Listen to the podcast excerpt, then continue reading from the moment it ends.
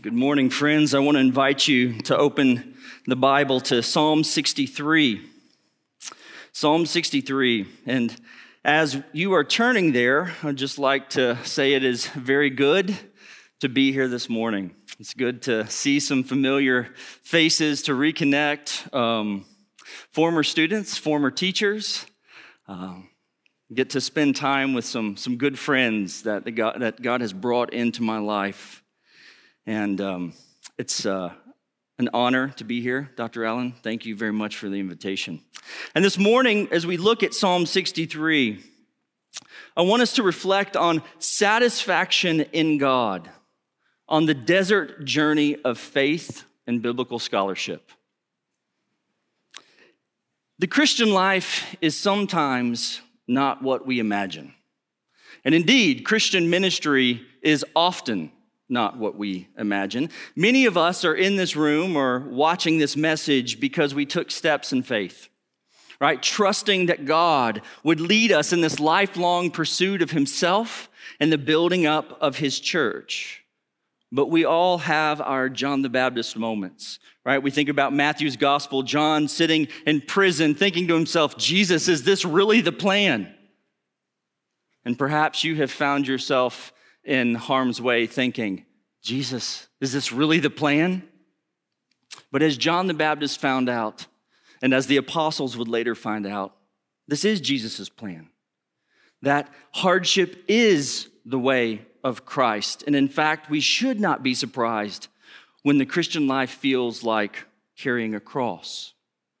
But I think we get that right? I mean, we're at a seminary. I think you guys get that. We all signed up for cross carrying. We knew it was going to be hard, um, but perhaps we didn't know what kind of hard.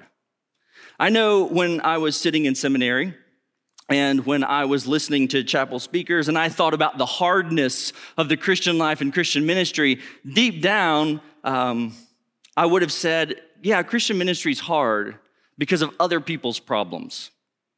But I'm going to be working to fix those, so really there's not an issue.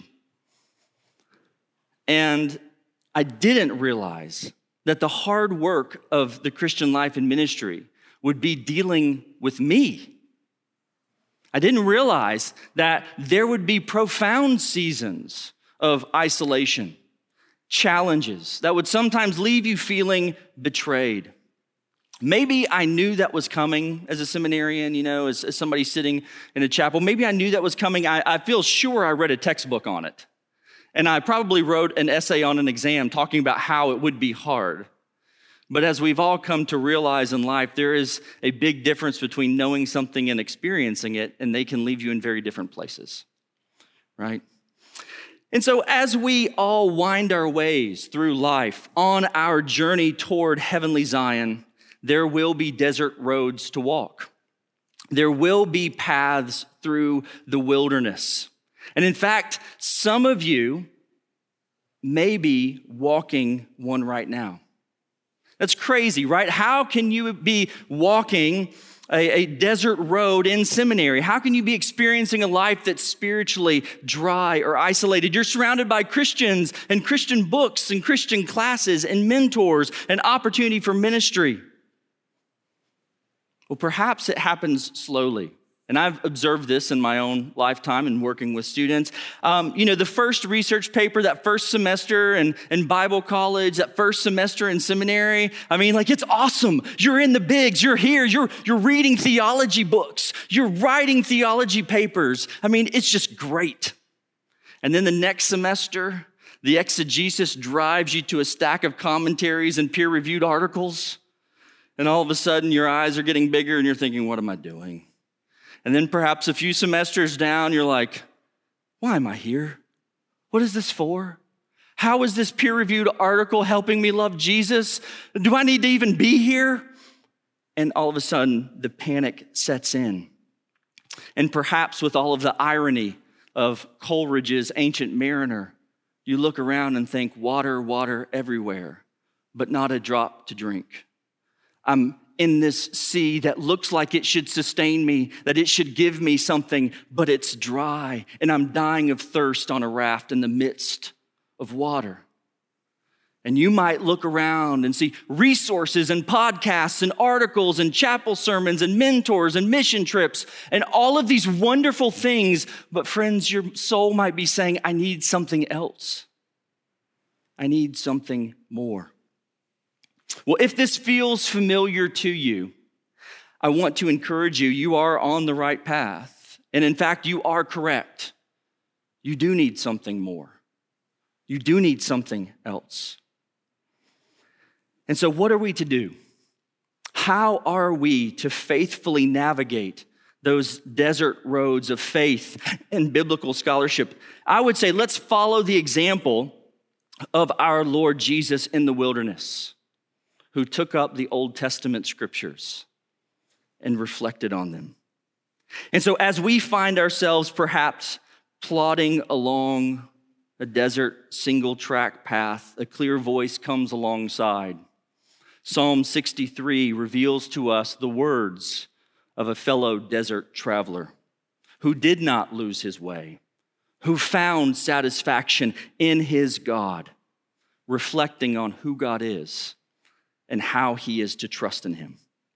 And so, in this psalm that we're getting ready to, to read, we're given an inside perspective into David's satisfaction in God. The title of the psalm gives indication that David wrote this when in the wilderness, uh, I would say running from Absalom. And it was likely um, a desert exile that prompted this psalm that reveals to us David's response to God. And so let's turn our attention to the words of David, to Psalm 63, hearing three exhortations, three encouragements from a fellow desert traveler to guide us in our seasons of walking in the wilderness. Let's read together. A psalm of David when he was in the wilderness of Judah. O God, you are my God. Earnestly I seek you. My soul thirsts for you. My flesh faints for you as in a dry and weary land where there is no water. So I have looked upon you in the sanctuary, beholding your power and your glory. Because your steadfast love is better than life, my lips will praise you. So I will bless you as long as I live. In your name, I will lift up my hands. My soul will be satisfied as with fat and rich food, and my mouth will praise you with joyful lips when I remember you upon my bed and meditate on you in the watches of the night. For you have been my help and in the shadow of your wings I will sing for joy. My soul clings to you. Your right hand upholds me. But those who seek to destroy my life shall go out, shall go down into the depths of the earth.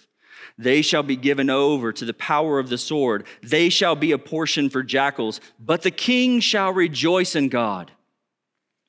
All who swear by him shall exult, for the mouths of liars will be stopped.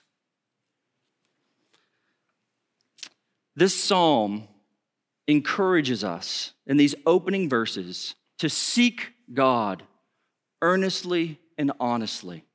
To seek God earnestly and honestly. So the psalm opens with this clear vision of the destination. Oh God, you are my God. Perhaps words that you have sung your whole life, perhaps words that you are familiar with, but let's just think about what are these words? What a moment of clarity.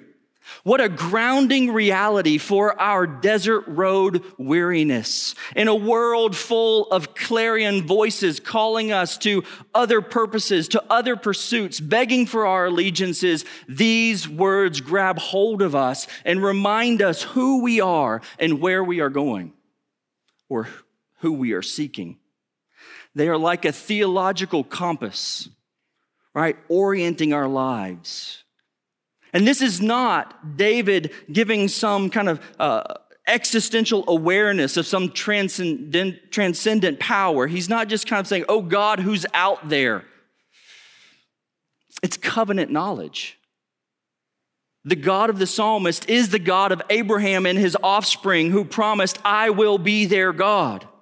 And the God of Exodus 6, who said, I will take you to be my people, and I will be your God, and you shall know that I am the Lord your God.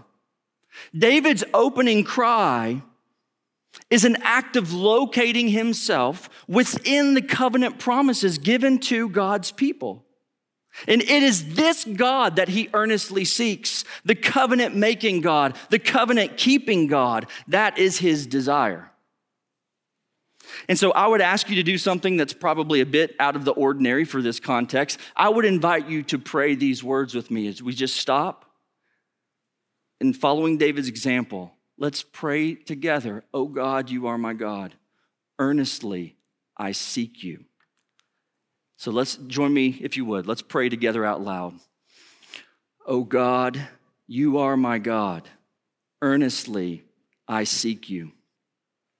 Now, I realize that this exercise may seem a little elementary for a setting like this, but I think Christian philosopher James Sire is helpful when he reminds us that the foundation of all Christian knowledge begins with this simple utterance God is God, and I am not.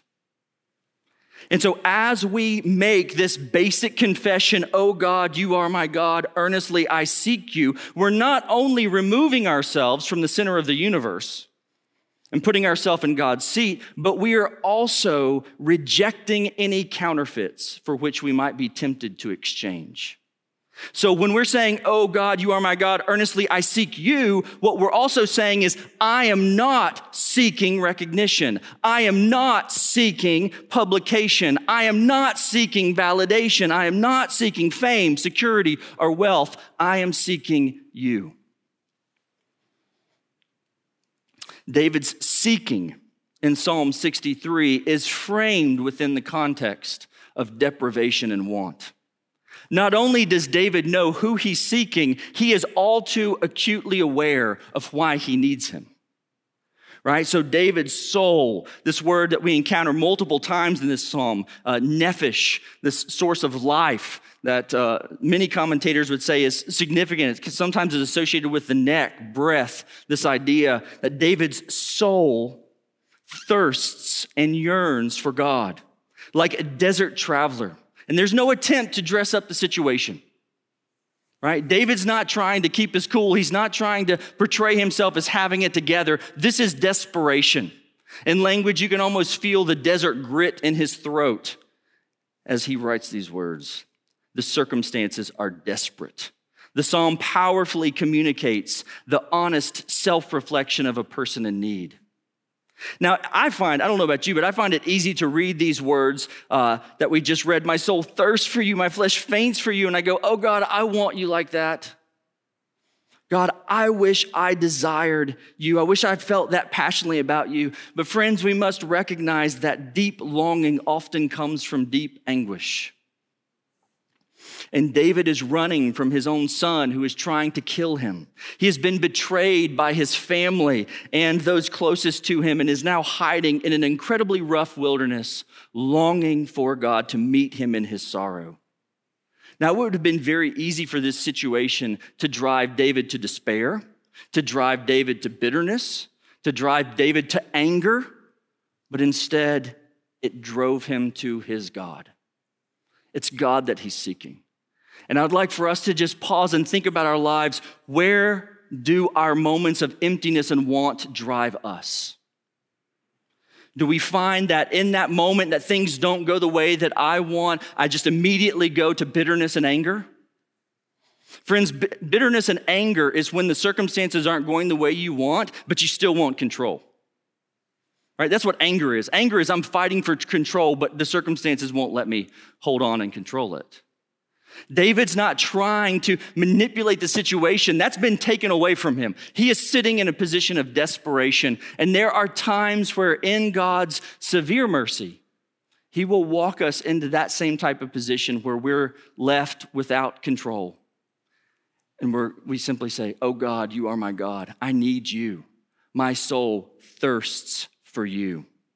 In verses two through four, David's seeking recalls to mind former days when he would draw near to the Lord in the sanctuary and experience God's power and glory. But his reflection on the past doesn't produce despair. He doesn't allow nostalgia to lead him to a period of frustration like, oh, I wish it was like it used to be. Instead, his reflection on the past propels him to recommit himself to worship God in his present circumstance, to seek. And so we may say, what does it mean to seek God earnestly? Well, I think that we see something of an answer in verse 3. Because your steadfast love is better than life, my lips will praise you. The pursuit of God for David is worth everything. In David's estimation, the loving kindness of God is better apart from life than having everything else without him. Or, as Jim Elliot famously said, he is no fool who gives up what he cannot keep to gain what he cannot lose. In this moment of desperation, David had laser like clarity on what really matters God. And so let us hear in this passage, in, in verse 3 and 4, my lips will praise you. In your name I will lift up my hands. Let's hear these words of praise spoken by David in these verses, lest we be tempted to think that life walking through the desert is walking in faith but grumbling with our mouths. We see that pattern. We know of a people who journey through the wilderness, but instead of singing psalms of faith and trust, they grumble and complain. But that's not David's position. Friends, we see that in this psalm, even in the present wilderness, David says it cannot compare to the love of God. And how much more is this the case for us? Who have seen the love of God revealed. We think of passages like 1 John 4 9. In this, the love of God was made manifest among us, that God sent his only Son into the world that we might live through him. We have beheld the love of God. How much more can we glory in that in the midst of our wilderness traveling? And in fact, we, we hear the words of our Lord that command us things like seek first my kingdom right? Or perhaps we should think about this little story that was told about a man who found a treasure in a field and in joy went and sold all that he had to buy the field. David's desert journey might have been lonely and dusty, but it was not quiet.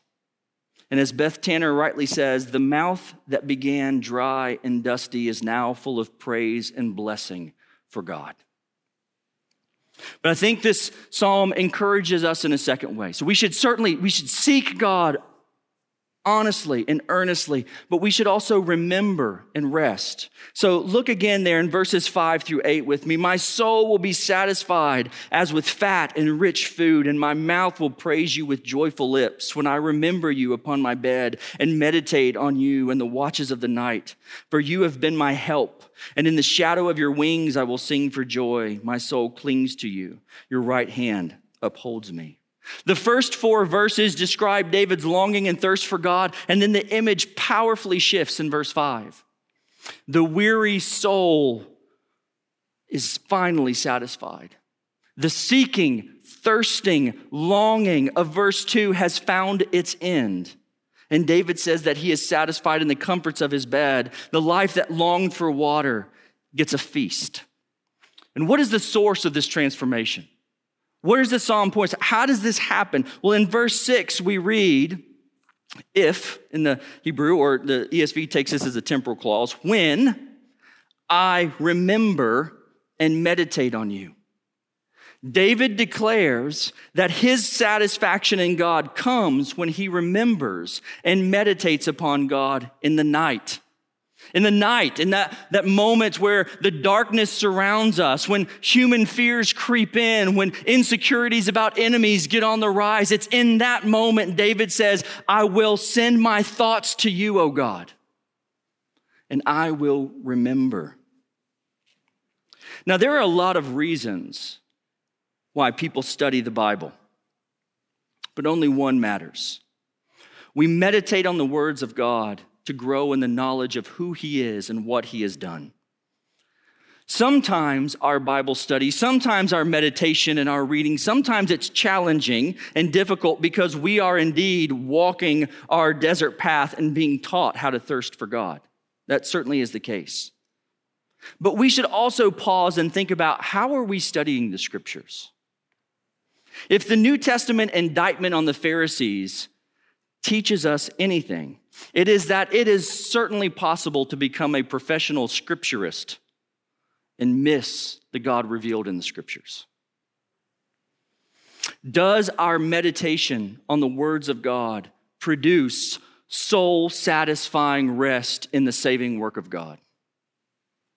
That's the goal, friends. That's the goal. And I, I want to say this again. I'm going to ask this question again.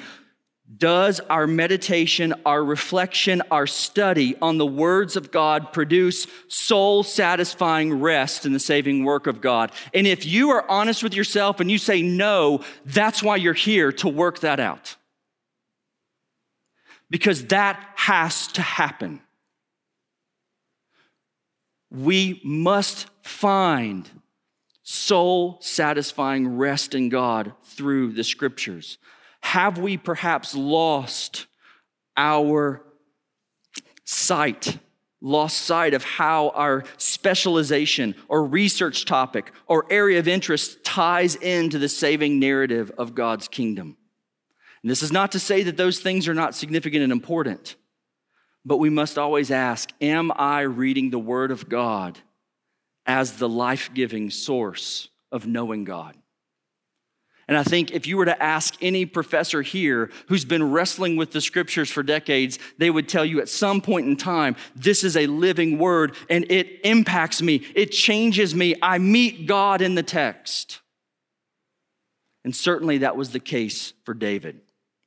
But David is not simply thinking about God in abstract terms. He's not just simply lying on his bed, rolling through metaphysical, um, you know, thoughts about God. His satisfaction and savoring comes as he reflects on the mighty right hand of God, as he reflects on how God saves. So, in language reminiscent of perhaps the, the eagle's wings on which the Lord brought his people out of Egypt in Exodus 19, David says, I find rest beneath your deliverance and your protection.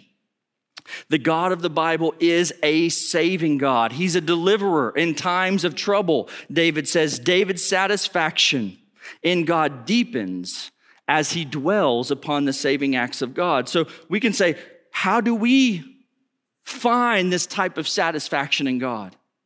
Well, friends, I would encourage you do what David does. Remember how God has saved you.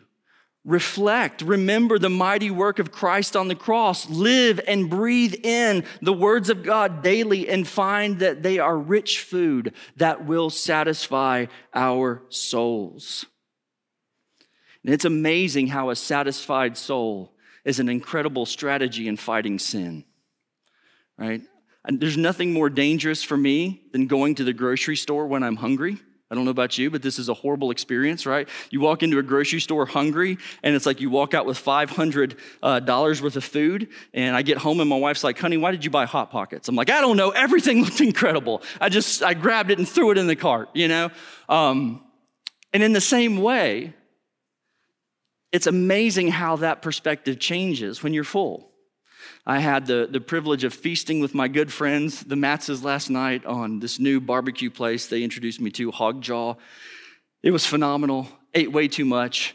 And certainly at the end of that meal, the thought of food just was like, oh gosh, no, no more, no more. I don't even want to think about food. No more food. I am satisfied. And if we think about this psalm, when we live lives. And when we come to be full on truth, all of a sudden the lies of the junk food temptations are simply not very compelling because we're satisfied with what fills us as God's people. The soul in this psalm is at rest. It is filled, protected, and upheld. And I love the picture of verse 8 that we see. My soul clings to you, your right hand upholds me. This beautiful reality of a soul clinging to God, but at the same time, it's God's hand that upholds me. Even as the psalmist seeks and worships and remembers, he comes to a greater realization that it is actually God who is upholding him. His security is not found in his efforts, it's not found in his piety or his spiritual grip but the strong arm of God who saves and upholds his people. Those of you with small kids understand this. Two year olds cling, mothers and fathers uphold. And the image is the psalmist says, I'm clinging to you, but it's the arm of God who upholds me. And if you are here or listening to this and you're, you're saying, okay, I am road weary, remember and rest in the God of salvation. The wilderness will not last forever, and satisfaction is in store for God's people. That's what David is resting in. And then in the final exhortation that we see in the psalm, seek God earnestly and honestly, remember and rest. And then the final encouragement that the psalm gives us in our journey trust God with your future. In verses 9 through 11, trust God with your future. But those who seek to destroy my life shall go down into the depths of the earth. They shall be given over to the power of the sword. They shall be a portion for jackals. But the king shall rejoice in God. All who swear by him shall exult, for the mouths of liars will be stopped. These final verses kind of shift a little bit, right? And they reveal to us David's longing. And his longing has given way to satisfaction. And this satisfaction in God has produced trust in his protection against his enemies. David's expression of judgment on his enemies is believing that God would keep his promises to him, that God would take care of him. And while we do not glory or gloat over the death of the wicked, we too long for the future justice of God, do we not? Do we not look forward to a day when all evil and wicked in the world will be judged and the mouths of every liar even the very first one, will be stopped and cast down. God has promised a day of deliverance for his people. Until then, we should, in the words of Paul, not be frightened in anything by your opponents. This is a clear sign to them of their destruction, but of your salvation, and that from God. Paul would write to the church in Philippi. Now, in verse 11, in verse 11 that we just read, David declares that the king shall rejoice in God, and all who swear by him shall exult. The passage seems to be spoken by David about his own reign. And instead of living in light of threats and fear of his enemies, he, the king, will rejoice in God. And all who swear by him, that is David, will also sing songs of praise. Why? Because David's throne will stand. The king, the final king from David's line, will endure threats, will experience the wilderness, will be attacked by liars, and like his fleshly father David, will be put in a grave. But God will vindicate this king. God will declare this son of David to be the son of God by raising him from the dead. As Paul writes in Romans 1 4, concerning his son, who was descended from David according to the flesh, and was declared to be the Son of God in power, according to the Spirit of holiness, by resurrection from the dead, Jesus Christ our Lord. And friends, truly, all who swear by this king shall rejoice. When we throw ourselves in with Christ, when we swear by him alone, we we give to him our utmost allegiance and our future is eternally secure. We can trust that this king will not fail and that nothing will ever come between us and the loving kindness of God, which is better than life. So, as you continue your theological education here, I want to encourage you, fellow travelers. If you encounter roads in the wilderness, don't panic. Don't assume something's wrong. It is quite likely that God is shaping you for what He has in store. We think we come to seminary or to college to be prepared for ministry and for the Christian life by just acquiring a lot of information. But seminary and college is not just informational, it's formational. That you are in process. You are on a journey. And I want to, you to hear these exhortations from Psalm 63 Seek God, remember and rest and trust your future to the Lord who will care for you. And one final word, brothers and sisters keep going. There's no going back, only passing through. Let's pray together. Oh God, you are our God, and earnestly we seek you. I pray that you would expose the places in our lives that we have made in exchange for you for other things. I pray that in our moments of weakness, that in our moments of um, weariness from the journey, that God, you would drive us back to yourself. God, give us hearts that are truly satisfied in who you are and what you have done. Help us to press on in the Christian life, in Christian ministry, trusting our future to you. Lord, we pray that you would do all of these things in the name of the King of Kings, Jesus our Lord. Amen.